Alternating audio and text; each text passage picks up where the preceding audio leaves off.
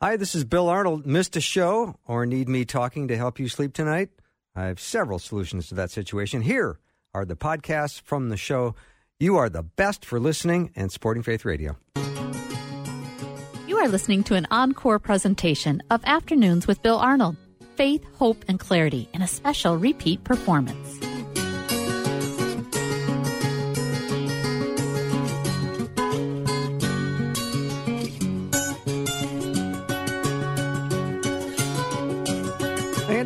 Welcome to Afternoons with me. I'm Bill Arnold. You know, trauma is a word that's becoming increasingly more common. I think it's, especially since COVID, I think it's been coming up more and more. And it's, sometimes it's uh, hard to put your arms around it and understand it. But today, I think we're going to sort all that out. I've got a couple of very special guests uh, with me for the full hour. So I know you're going to have questions, so get them ready to send over. You can always text questions at any time especially if you hear something that you need clarification on or you've got a comment to make or a question to ask, you're always welcome to do that. And of course, that number is 877 933 2484. Getting two for one today. I'm very excited about this. I've had Beth Guckenberger on the show many times. She's a missionary and author of eight books. She's the co executive director of Back to Back Ministries, and she is, and her husband Todd have raised 10 kids um, foster, biological adoption. They've done it all. And Rob Hall is president of Trauma Free World. We're going to learn about that today.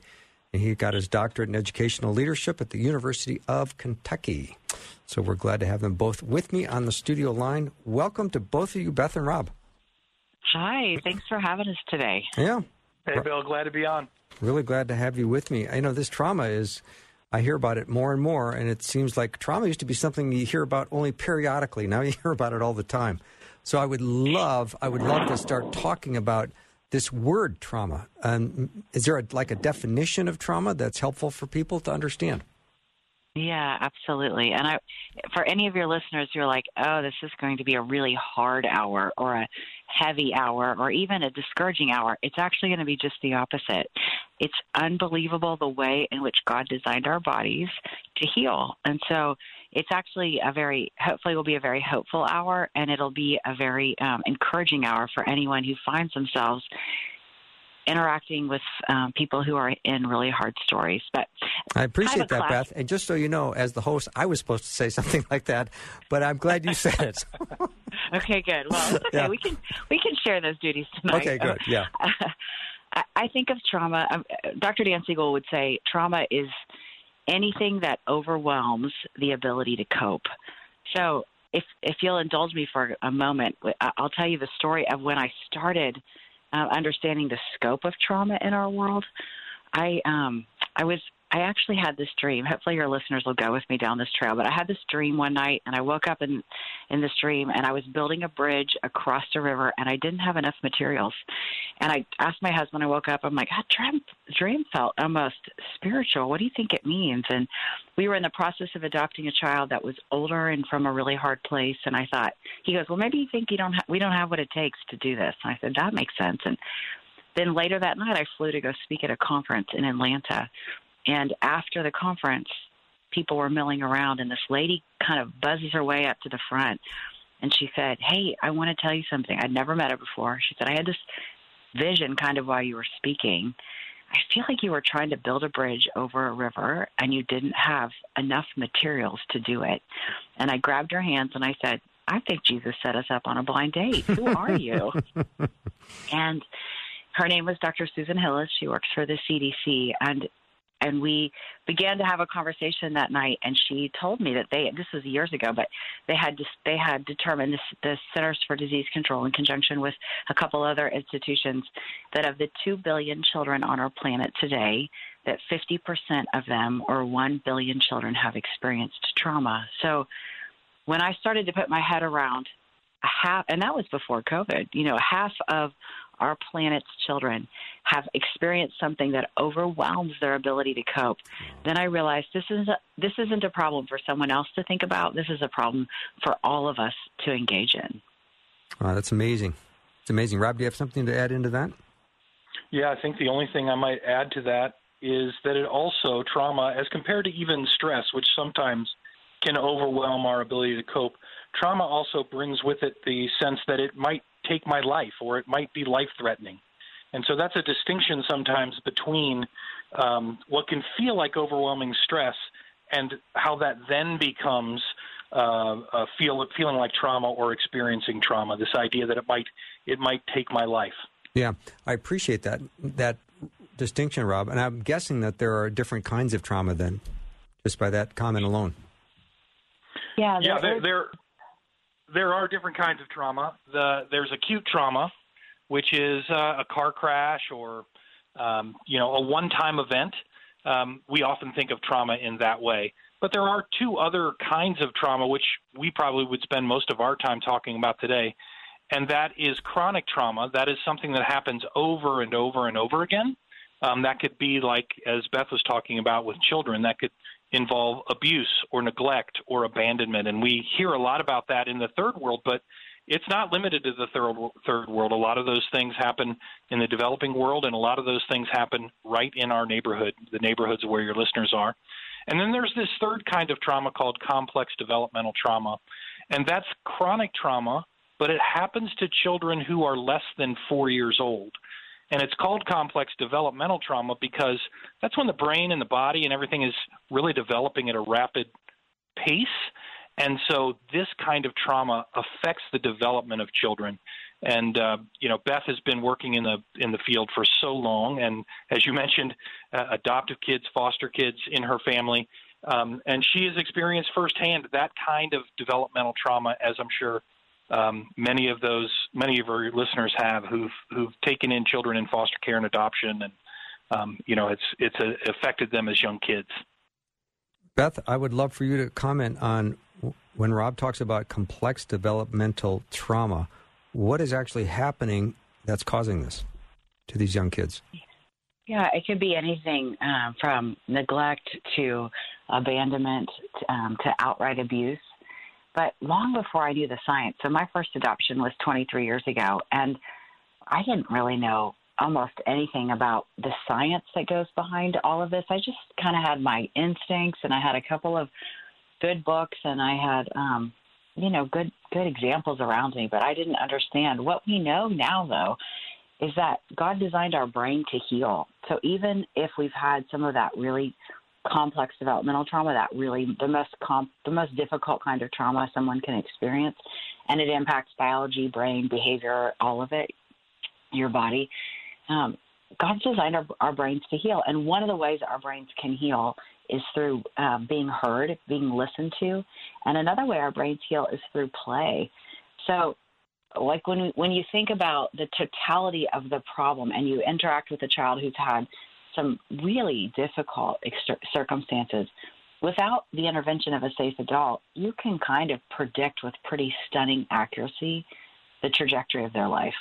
But when a safe adult decides to intervene into that child's life and they begin to do things like listen and play and all the other fun things that we'll spend this hour talking about, you see healing occur, and then you get to see, you know, um, what God does inside of relationship. And so, for me, my goal in this hour is to encourage your listeners to be involved in the lives of kids who have had traumatic histories and recognize that they probably already have in their hands some of the tools they need to make a very significant difference in the lives of those kids.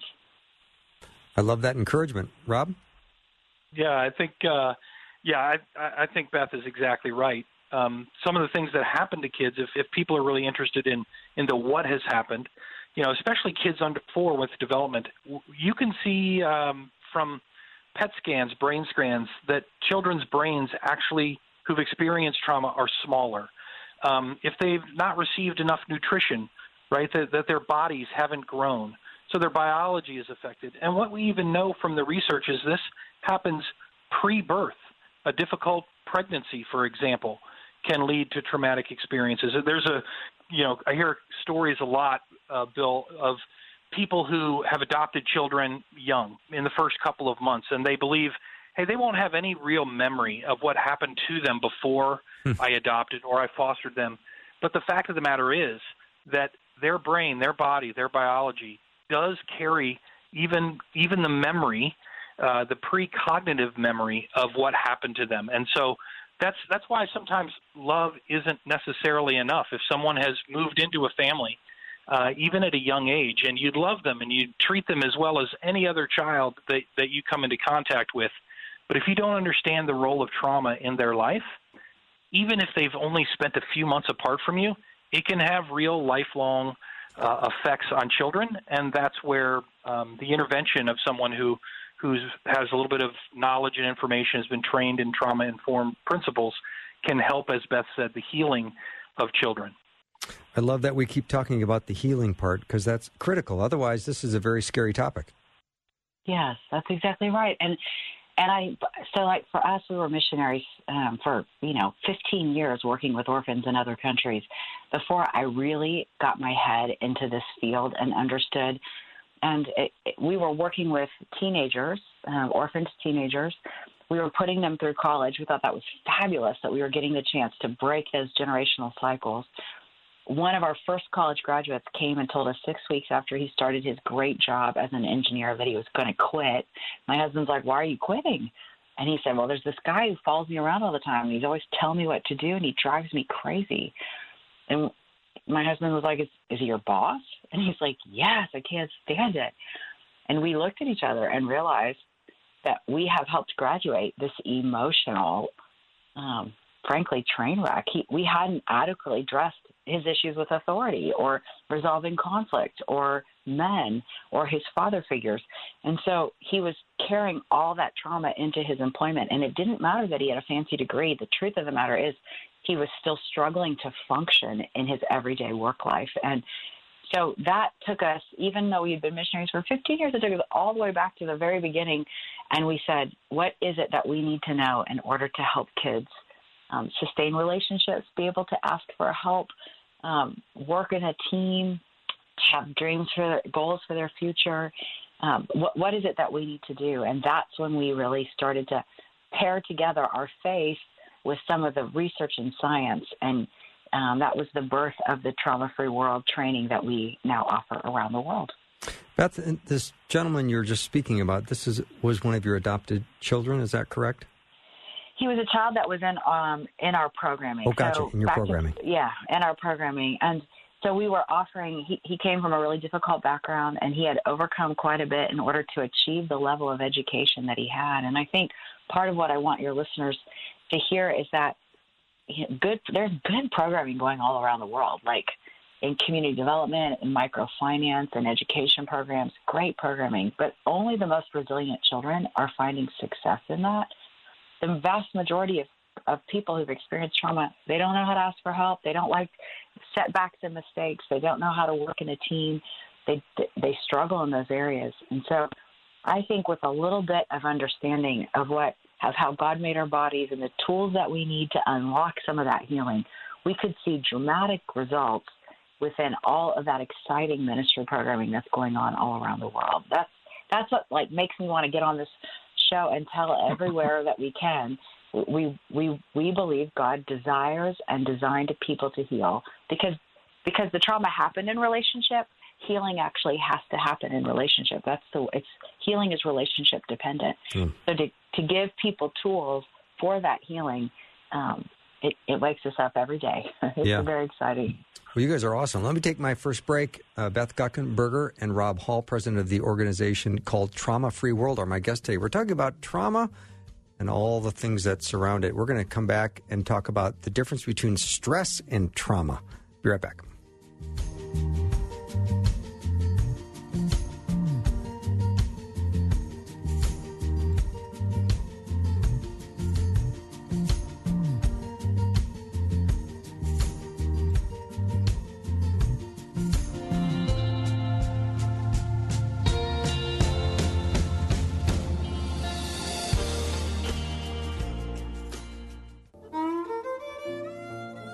Are listening to an encore presentation of Afternoons with Bill Arnold Faith, Hope, and Clarity in a special repeat performance.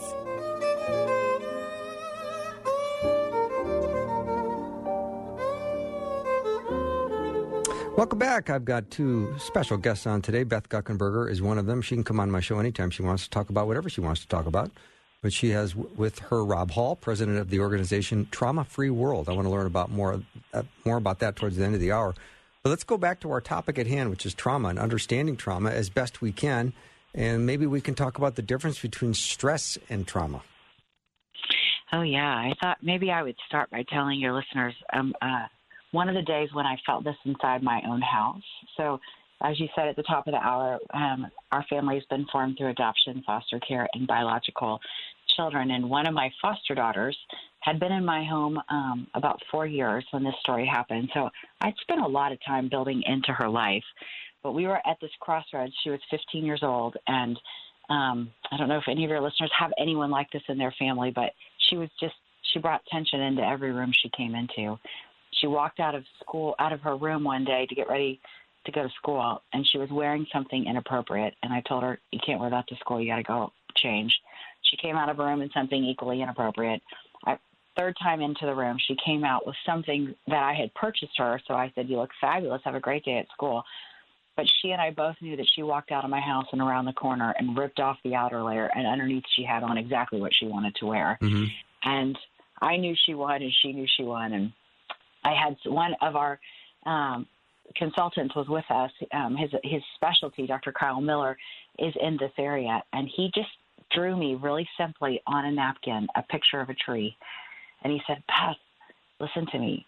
There, there's three parts to this tree: the foliage, the trunk, and the roots. And he's like, I want you to imagine the top of the tree represents attitude and actions. It's like, I listen to you parent her, and all you're doing is addressing her attitude and actions. It's like you're cutting off the top of her tree. He's like, Do you know anything about horticulture? When you cut off a tree, it grows back twice as strong. Hmm. I said, You're right. And he said, That little girl walked out of here in an inappropriate miniskirt because her, her attitude and actions are tied to the trunk of her tree, which represents her self image, how she sees herself. He's like, she didn't walk out of here in that to be, it wasn't personal to you.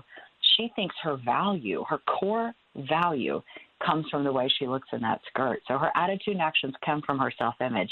It's like her self image comes from her root system, her understanding of truth. He's like, I listen to you, parent. You're spending too much time at the top of the tree. You need to think about how to invest in her root system. As she understands things that are true, it'll impact how she sees herself, and that will eventually change her attitude and actions. And I took that because he's an expert, and I was I was failing at that moment, so I was hungry for feedback. And he said, "I have a prescription for you. I want you to spend the next 90 days not talking to her once about her attitude and actions." And I said, "Not even one time. What about like homework or internet or curfew or dishes or like nothing?" And he said, Well, how's that been working out for you? And I said, Not that well. And he said, Just, just uh, unless she's going to hurt herself or someone else, only talk to her about things that you know for sure are true. And I, I just want to confess, I was already a professional Christian at that point. I'd been a missionary for a long time. I'd written a bunch of books. Like, I knew my Bible, but it was harder than I thought it would be to make sure that that airtime between the two of us was not about just her attitude and actions. It was actually about the core person that she is and the way that God sees her. And I mean, I had to go to my Bible in the morning and look for things that were true that I would figure out how to pepper into my conversations when she got home from school. And it doesn't always happen this way, but in her case, about 80 days into that 90, she prayed to receive Jesus. And I mean, I remember looking at my husband saying, "Baby, it, like the rapture is imminent because it is finished. like we, mm-hmm. like I can't believe it." But the, really, the Bible tells us that truth is like honey; it's sweet to the taste. And the more that I found ways to tell things that were true, the more she wanted to become next to me. And I think that's part of what you see the difference between stress and trauma. Stress is very situational trauma is very fundamental. It's actually elemental. It's it's it's woven itself into the fabric of how people see themselves. There's a really great kind of complex secular book um, that's called The Body Keeps Score, and it talks about how we actually absorb the trauma in a way that changes the way that we our body even responds to people and situations and relationships. And so I think I think as a parent or a classroom teacher or a Sunday school teacher or a community coach or a mentor or whomever it is that's deciding to, to intervene in the life of a child with trauma, understanding how to make sure that you major in things that are true and not just in attitude and actions becomes a real game changer in relationship and then certainly eventually in outcomes. Wow. Rob? Yeah, I love that story. I've heard I've heard Beth tell that story before and I love it every single time. And the reason I love that story is unbeknownst probably to Beth and even the the folks giving her advice then was this concept again of, of the different levels of stress. There is positive stress. All of us experience positive stress, right? Um, you know, if you're an athlete and you're and you're worried about an upcoming event or you're a speaker, you, you may even feel this, Bill. You've done this show so many times, maybe you don't at this point, but you're about to go on the air and the adrenaline is pumping. That's positive stress. Our body responds in a particular way with adrenaline and excitement, maybe butterflies. So that's a, that's positive stress. There's also a called tolerable stress. This is stress that activates a lot of the body's alert systems to a, a degree that's a little bit more severe, perhaps longer lasting than that positive stress that I talked about. So those are two different kinds of stress. It could be frightening, um, but this third st- uh, this third type, which is called toxic stress, is really what I believe what was what Beth was in her simple way helping her daughter kind of flush out of what was going on inside of her body and brain. And this kind of toxic stress, it occurs when a when a child experiences strong, frequent, prolonged threats. This is the kind of thing that leads to trauma. It's it takes the step from being tolerable or even chronic and it becomes toxic. And the way your body reacts, it fills itself with all kinds of chemicals. Um, and the best way for those to go away is to do exactly what Beth did, which was to eliminate this idea that I have to defend myself, that I have to protect myself. And and that advice Beth got is such great advice. Dial down and it allowed her daughter to say, "Oh my gosh, I'm safe. Oh my gosh, this person loves and, and cares for me. I can trust them." And that toxic level of stress over the t- it took two, maybe three months of time for that kind of uh, stress to begin to be eliminated from her body. And she was then able to interact with other people. Beth talked about it before that, that trauma is healed in the context of a relationship. This is a perfect example of that. And what I would really love to say to your listeners is it's not magic. It may not happen in two weeks, two months, two years. It may take two decades. But Beth is absolutely right that the Lord has created our bodies to heal. And when we can interact with people in a way that pro- that promotes that kind of healing, the Lord will be true to that, and healing healing will come in the context of that relationship. Yeah, it, it, yet it sounds so counterintuitive, but it's just so wise. Let me take a little break. I've got Beth Guckenberger and Rob Hall as my guests. We're talking about trauma. When we come back, I want to ask them about traumatic events from when people were small children. Do they, do they still have an effect when they become older? So, in other words, if you don't remember something traumatic that happened when you were an infant, can it still possibly affect you later in life? We'll check in with them when we come right back.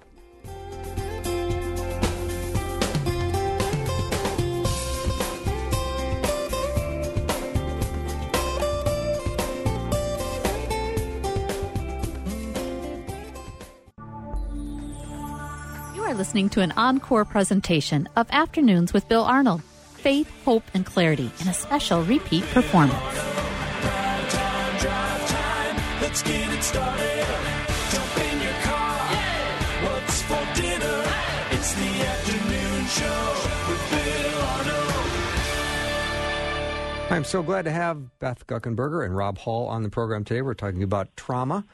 And this has uh, been quite a fascinating discussion so far. Thank you so much for being on the show today as we discuss. Absolutely. Yeah, as we discuss trauma and some of the traumatic events that happen to people.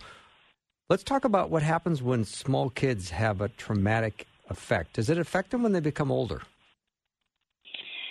Well, of course. I mean, I think um, absolutely it does. I mean, even if they don't know, even if they have no recollection of any of this. Yeah, because their biology is making an impression. Like we talk about how a child that comes out of my body, for example, um, I hopefully in a loving home, By the time that child is two, I have told that child yes in a hundred ways. Yes, you're hungry, I'll feed you. Yes, you're crying, I'll pick you up. Yes, you're tired, I'll rock you to sleep. Yes, you're cold, I'll cover you up. Yes, yes, yes. Then a child comes, you know, then by the time they're two, and I have to say, no, you can't put your finger in the socket. No, you can't run across the street. The no's that the yes bank is so full, no's don't really make a very noticeable withdrawal. But a child that's had some any kind of history of trauma, they haven't gotten enough of the right yeses in their bank. And so even seemingly, you know, minute requests of them at age two and four and six and eight that seem like very logical. Like they should be able to understand the cause and effect of that request or that choice or that correction. Kids will have this extraordinary reaction, and their caregiver is like, Where did that come from? I just said. And so, one of the tools that we teach people is to try to figure out ways to say yes as much as possible at every stage in the game for kids. So even if like I, we adopted a son who was 12 when he came into my house and he had never had access to a pantry the way our house has a pantry. He'd never had access to food like that before. So he wanted, you know, Doritos for breakfast and ice cream for brunch and and he would say like, "Mom, can I have, you know, a chocolate milkshake?" And I'd say, instead of saying no, you can't have it, I would say, yes, you totally can. Probably we'll wait till after lunch, or yes, why don't we make it now and we'll save it for after you've had your lunch, or like try to reframe my no in a way that sounds like yes, because I have some catch up to do with him to get some yeses into his bank. Hmm. It's yeah, it's a really powerful way um, to begin to reverse some of the things that happened before he even realized they happened against him. Yeah, and I'd add to that, Bill, that one of the things that people don't think about is actually the effect of, uh, as I was talking before the break, of like toxic stress. It can actually affect a baby in utero, right? And so we don't think of those kinds of effects, but cortisol, for example, is a is a stress chemical that if a mother is under toxic stress um, while she's pregnant, those chemicals can actually be passed to her child in utero. Mm-hmm. And it has a long term effect on the development of a child's brain, for example. Now, obviously, uh, the longer someone is um, exposed to toxic stress, a child is exposed to, to toxic stress, the more difficult it will be, as Beth just gave an example, the power of yes, the more difficult it might be to help overcome those effects. But yes, even in utero, even before children have a cognitive memory or are pre verbal, that the effects of stress that they will have no memory of, the effects of trauma that they will have no conscious memory of, can affect the way that their body works, the way that their uh, brain chemicals work, the way the synapses in their brain have been connecting. And there's really some some fantastic conversation and, and research around attachment styles, for example, which are established in the first year of life. The way that children learn to attach to other people for the duration of their life. Hmm. That kind of that kind of uh, attachment that happens in the first year is going to set up the way that they interact relationally with people for the rest of their life. The research is really fascinating, um, and it is, again, the kind of thing that happens before kids are even aware that it's happening to them. All right, it just got personal. ah. um, hmm. All right. Before I move on, I want to say a, a listener jumped in with this. Beth was talking about personal real life events as toxic stress. Could the things we see and experience on social media be a form of toxic stress? I mean, certainly. I, I would argue we were not designed to understand life outside of about the village size. And yet today we have access to hard news that are going that's going on all around the world, images and the weight of experiences and news that will never actually directly impact our life and our immediate circle. Um, but we now carry some of that. So I think absolutely. In fact, I, th- I said to Rob, I want to make sure that we talk a minute about how adults need to practice some self care when they're engaging with kids from hard places because not only can we can we experience trauma from things we see in social media, but there's there's a form of trauma that caregivers can have, like a compassionate kind of um, it, it's it's like a secondary trauma that we can have as adults because we are engaged in stories that are really hard and really heavy and a, an important part of an adult and the rhythm of an adult is is just healthy self care so that they can create the margin that's required to give to have something to give to kids at the end of the day. And I I think it's really sad in this country 50% of families who are foster parents quit within the first year because nobody talks to them about that rhythm and they don't feel like they have the tools to create margin and they don't understand what self-care looks like and how to have a good rhythm. And it just all feels really really hard. And they they get really deep and especially families who are motivated by faith they feel called to do something. They get deep into that story without the right tools in their hand. It just if if if it's not going the way that they imagined it and their expectation sets them up for failure, then they quit. And then there's a ton of shame that comes with that quitting, like I didn't have what it takes or God wasn't wasn't there for us and a bunch of lies end up getting inserted into that family. And so again, here through the line, tons of passion on my part to want to equip families to feel like they can be in the story and have all the tools they need necessary in order to, to fulfill the call God has for them. Let's continue to talk about some of the long term effects of childhood trauma. Fascinating topic. Well, some of the long term uh, effects, Bill, um, gosh, the interesting, I guess I would start by saying this. We, are having a really interesting discussion right now with people in the corporate world, and uh, as trauma free world, as, because they are beginning to recognize and see the effects of long term trauma, chronic developmental trauma in the lives of their colleagues, their coworkers, their clients. And the way that they see that is uh, the inability to to um, make relationships, to uh, resolve conflict, um, the uh, inability to complete complex tasks. Right. So what we know about the long-term effects of trauma, for example, is that people tend to live who've experienced trauma ex- tend to live in their fear brain right? And the fear brain is sort of in the in the back of your brain, and it's the it's that thing that ignites when I'm afraid. And we talked about trauma. It might take my life. It's a fear that might take my life. And people who've experienced trauma, like COVID, for uh, you know more than a year, um, the racial reconciliation, the racial disruption that's been happening in America and around the world. These are the kinds of long-term effects, even if you're not a child, but if they're happening when you're a child, that the long-term effect is that that you can't access the front part of your brain as effectively as if you didn't experience trauma. And the front part of your brain, we know, is where you make logical decisions and you you can discern um, what's happening in the relationship. You can discern how to resolve conflict. You the front part is where you make all your executive decision making, and and kids who've experienced complex developmental trauma, their brain literally has not been wired in a way that allows them access to the front part of their brain. And that's what we love about Trauma Free World. That's the thing that gets us up in the morning that there are, there are things that every person can do that help a child access the front part of their brain. Beth mentioned one at the beginning of the show, and that's simply play, right?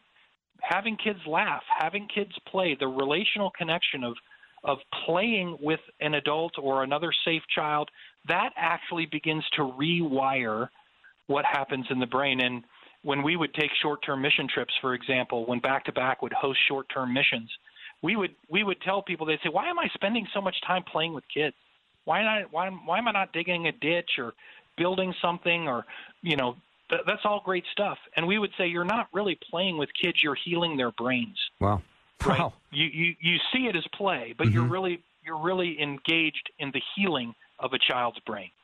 That's fascinating. Yeah, the, sometimes the way I describe it is I don't know if you uh, drive fast, but one of the characteristics of me is that I drive way too fast. And so if I'm driving down the road and I'm drive I'm speeding and I see, you know, a, a police officer pull behind me with his lights on, the first thing I do is like turn down the radio, tell all the kids in my car to be quiet, like because we have these these parts of our brains the way Rob was just describing that frontal lobe, creative thinking, cause and effect, problem solving, and then that gland that's behind our ears that's called an amygdala, which is where we have the fight, flight, or freeze um, reaction. And those two things can't work at the same time. So I have to shut everything down because I'm either going to choose to you know to fight, um, freeze, or or flee, and once once that police officer goes around to my car and I realize he's going after someone else and I'm not afraid anymore, hmm. then that um, amygdala stops firing behind my ears and now I can go back to the front of my brain and now I can listen to the radio and continue my conversation. But kids who have had any kind of trauma as a child, that the ability to go back and forth between the front of the brain and the back of the brain is not as easy as someone who has not experienced that kind of trauma. I can go back and forth as I'm triggered, but even the smallest things can trigger them. It can even be things like a smell can trigger them, or a sound, or uh, it, can be all kinds of things. It could be hunger. It could be um, it could be anything, and then that that door kicks open to their amygdala, and they don't know quite how to shut it. And so, again, really, trauma training, it doesn't necessarily change the child, it changes the adult who interacts with the child so that they can lead the child into a place where they feel safe enough that that fight, flight, or freeze calms down and they're back to the front of their brain. But, like, I have a bunch of teenage boys in my house, and I have been accused of saying to them, What were you thinking? But the truth of the matter is, sometimes they really weren't thinking. They were they were firing off in their amygdalas in the back of their brain and they didn't they weren't able to access that logical thinking that I as a third party adult is wondering why would you why why in the world would you think that was a good idea? Well, they weren't actually thinking with the front of their brains. They were just in that back part. So I think if, when you think about long term effects of kids who have experienced trauma, um, one of the one of the things that we get the opportunity as adults to do is to teach children how to regulate themselves so that they can feel safe um, even if they don't feel safe. And it, what I mean by regulation is you have really three cycles or three stages of regulation. You have dysregulation, which is I'm not doing okay. I am ready to fight. I'm ready to freeze. I'm ready to flee. I'm, I'm, I'm like a mess right now. You have co regulation, which is when a, a second person, maybe an adult or a caregiver or uh, somebody is helping co-regulate that child. They're they're engaging that child in a way that's helping to calm them down. And then eventually you have self-regulation, which is a skill that we want children and eventually adults to learn when they feel themselves getting triggered, they know what to do in order to feel safe. And teaching kids what to do when they feel dysregulated is a really critical step for them in a classroom, in a relationship, on a playground. Um, that that's going to help them make good choices in the moments when it most matters. Rob, if you don't have a comment, I'm going to go to break because right now I've got like 71 questions and we're running out of time. So I'm serious. I mean, I should have booked you guys well, for like four hours. Well, well, yeah. Well, you said Beth was able to come back anytime, and yeah. so you know I, I'm feeling good that I might be able to come back once or twice. That'd be awesome. Yeah. Well, Beth is carte blanche. I, yeah. The one thing I would add real quick before you go to break Bill, is that that co-regula- self-regulation, the co-regulation, dysregulation, that cycle, that's something in normal, healthy um, families that somebody learns just as part of growing up. But in a in an atmosphere where a child is abused, neglected, um, that doesn't happen. And so, a child who's 16 years old who has never been taught about how to go through self-regulation you have to go all the way back to the very beginning. Mm. You have to you have to teach regulation as if they were 3 or 4 years old. You have to go back and walk through those steps because they didn't learn them they, when they were that age. And so you shouldn't expect some, a kid who's 16 who grew up in trauma to be able to um, you know, just go directly to self regulation. It's a skill that is learned, and it is learned, as Beth has said so many times, through a relationship. That's where that healing happens. Fantastic. We'll take a break. Beth Guckenberger and Rob Hall are my guests. We'll be right back.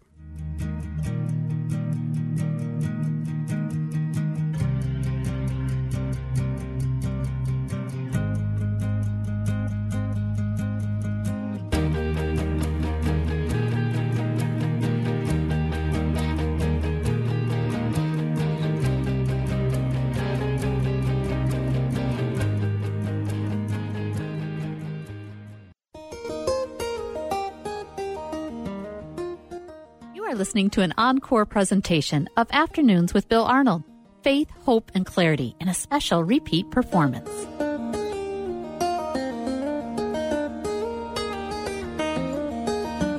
We're back with Beth Guckenberger and Rob Hall, president of the Trauma Free World Organization. So we have like only 11 minutes left or less, so I got to talk fast. Let's uh, let's why why do some people heal and recover from past trauma in their lives and others can't seem to make that happen? I mean, that's not a question that's easily answered in 11 minutes. I get it. Um, but I would say th- there are different pieces to that answer. I think part of it is um, the self awareness and willingness of the person to realize what it is that they need to either face or address or ask help for um, or seek counsel in.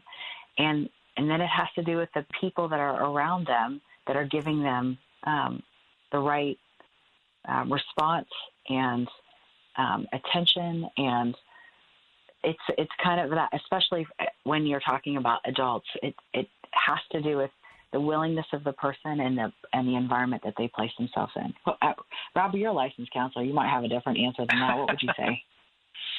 well, it, it is almost it, it feels almost like an unanswerable question. It, it's why do some people heal and others don't? Right. There's so many so many factors involved. It's personal resilience. It's um, it's the intensity of the trauma that has occurred.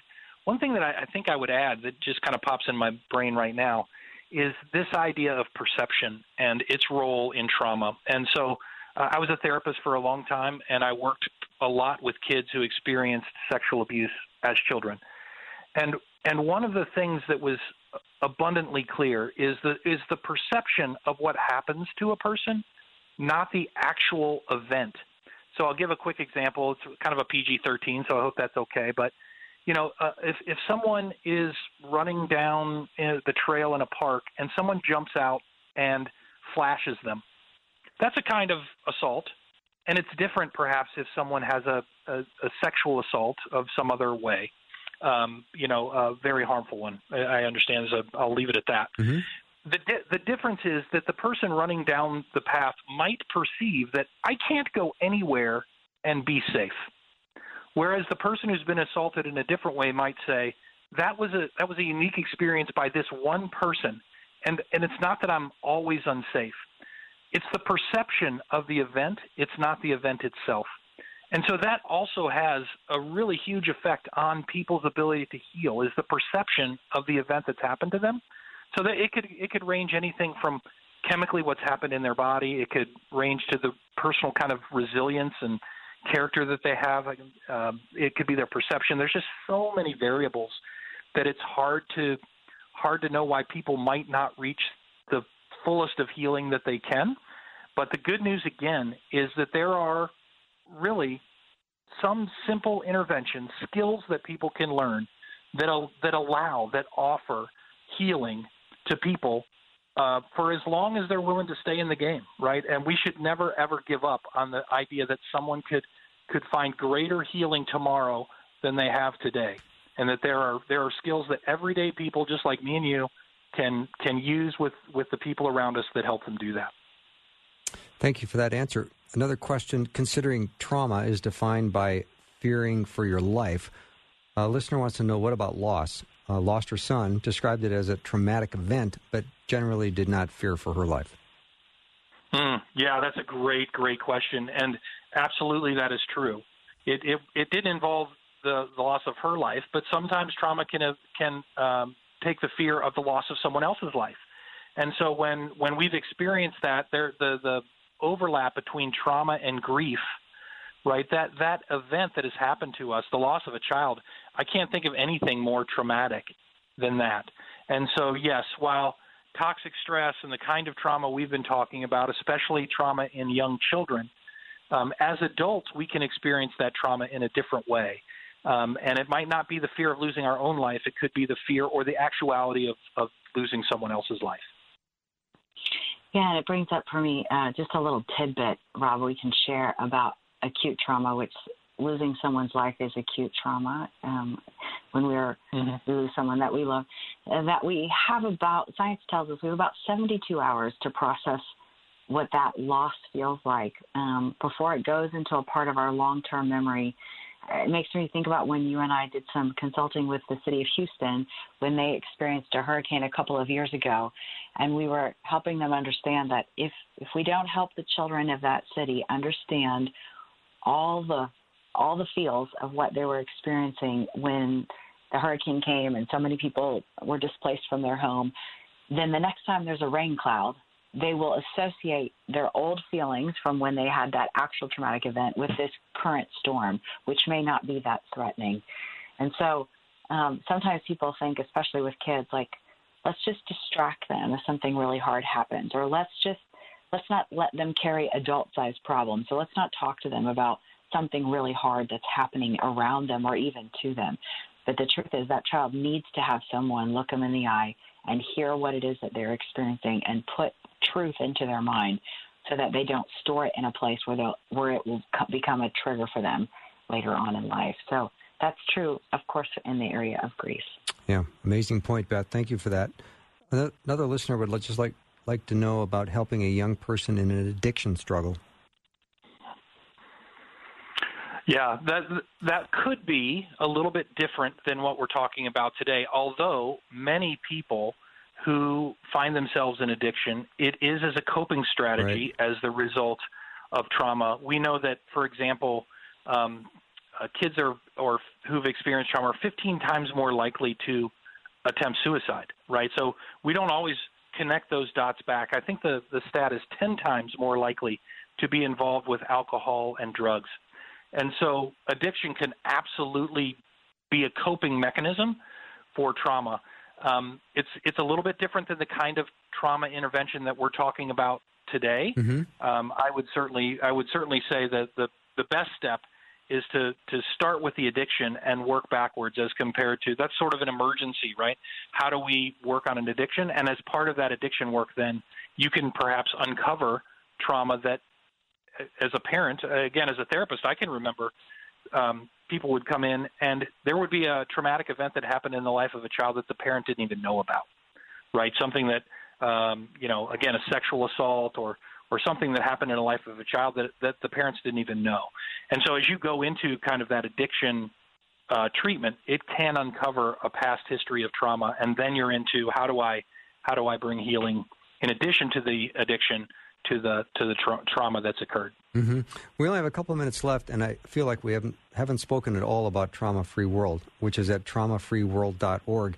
I'm going to give you a, a minute or so to talk about that, and I'd just love to have you back on again. The content has been so amazing that I just don't feel like an hour has been enough. we feel the same way.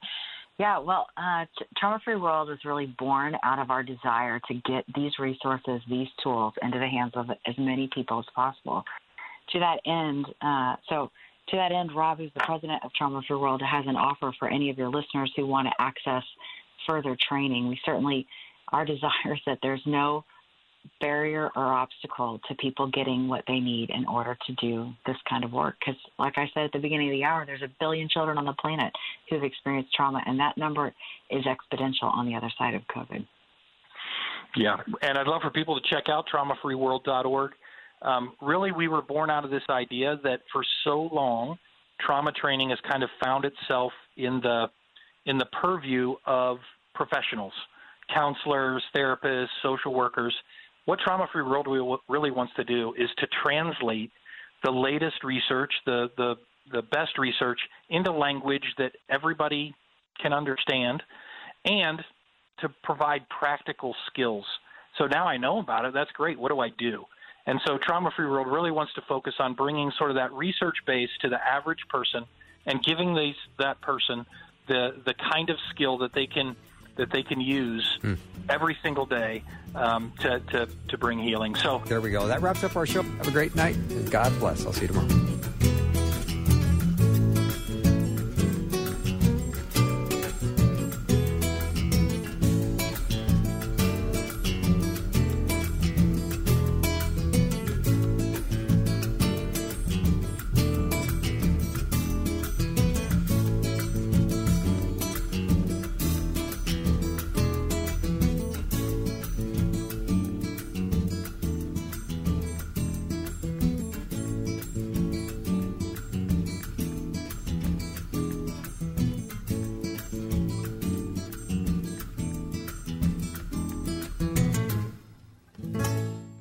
For listening. Programming like this is made available through your support.